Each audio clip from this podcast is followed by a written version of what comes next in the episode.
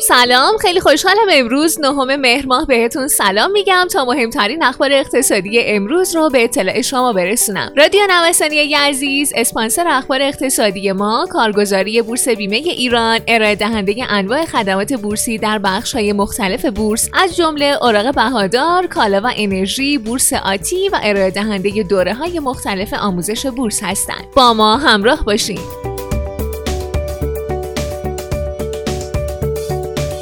شاخص سهام در حالی روز سهشنبه در تداوم مسیر نزولی خودش به ابر کانال یک و چهارده میلیون واحد عقب نشست که رصد ترافیک پولهای ورودی و خروجی به گردونه معاملات سهام نشون میده. با وجود عقب نشینی حدود 23 هزار میلیارد تومانی سرمایه گذاران خورد در 36 روز کاری گذشته اما با توجه به ورود بیش از 90 هزار میلیارد تومانی در چهار ماه نخست سال جاری همچنان وزنه تغییر مالکیت به سمت حقیقی ها سنگین تره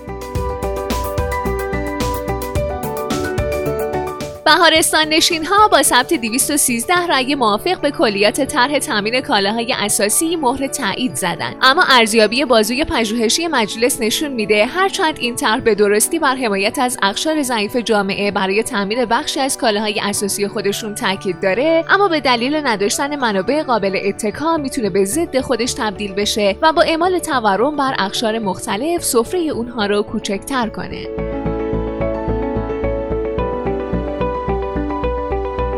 بازار ساخت و ساز کشور در تله جهش قیمت گیر کرده و سرمایهگذاری ساختمانی در پروژه های نیمه تمام به حالت انجماد در اومده. آمارهای رسمی از وضعیت سرمایهگذاری در بازار ساخت و ساز کشور نشون میده سال گذشته بیشترین میزان حبس سرمایهگذاری در طبقه میانی بازار ساخت و ساز کشور شکل گرفته که به نوعی کمبود عرضه مسکن نوساز در شهر تهران و سایر شهرها رو تایید می‌کنه. به گفته کارشناسان افزایش قیمت طلا و سکه ناشی از افزایش چشمگیر قیمت ارزه. تمام قیمت های طلا و سکه بر اساس دلار آزاد محاسبه میشه و اگر با دلار نیمایی یا غیر محاسبه بشه طلا و سکه از کشور قاچاق میشه. نایب رئیس اتحادیه طلا و جواهر میگه نسبت تقاضا در بازار سکه بیشتر از ارز است. همین موجب افزایش حباب سکه شده.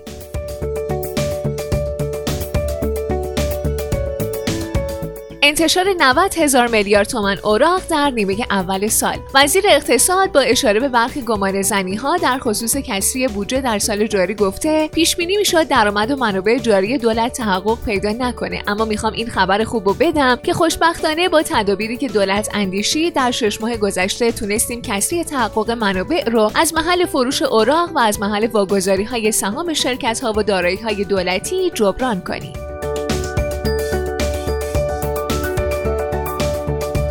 رئیس کمیسیون اقتصادی مجلس با اشاره به اینکه 70 درصد ارزش بازار سرمایه هنوز جای رشد داره گفته در حال حاضر چند شرکت بیمه بازار سرمایه رو بیمه کردند.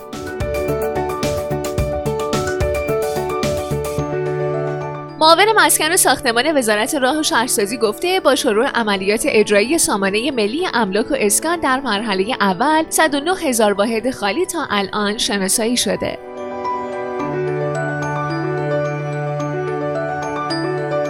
اعتراض مشاورین املاک پیرامون کاهش نرخ کمیسیون. به گفته رئیس اتحادیه مشاوران املاک کشور در جلسه کمیسیون نظارت بر اصناف کشور مقرر شده. نرخ حق و زحمه کمیسیون مشاوران املاک مطابق دستور معاون اول رئیس جمهور به رقم 25 صدم درصد از ارزش معامله برای هر طرف تعیین بشه.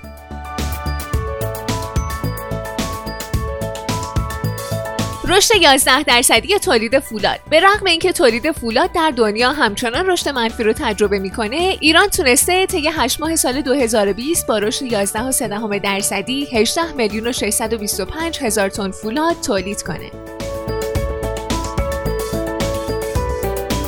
خیلی ممنونم که امروز هم با بخش اخبار اقتصادی همراه ما بودین. مجددا از حامی اخبار اقتصادی ما کارگزاری بورس بیمه ایران تشکر می‌کنم. آدرس کارگزاری بورس بیمه ایران خیابان توحید میانی نبش مرداد شرقی مجتمع الهیه طبقه چهارم واحد 15 و شماره تماسشون 0313 131 2194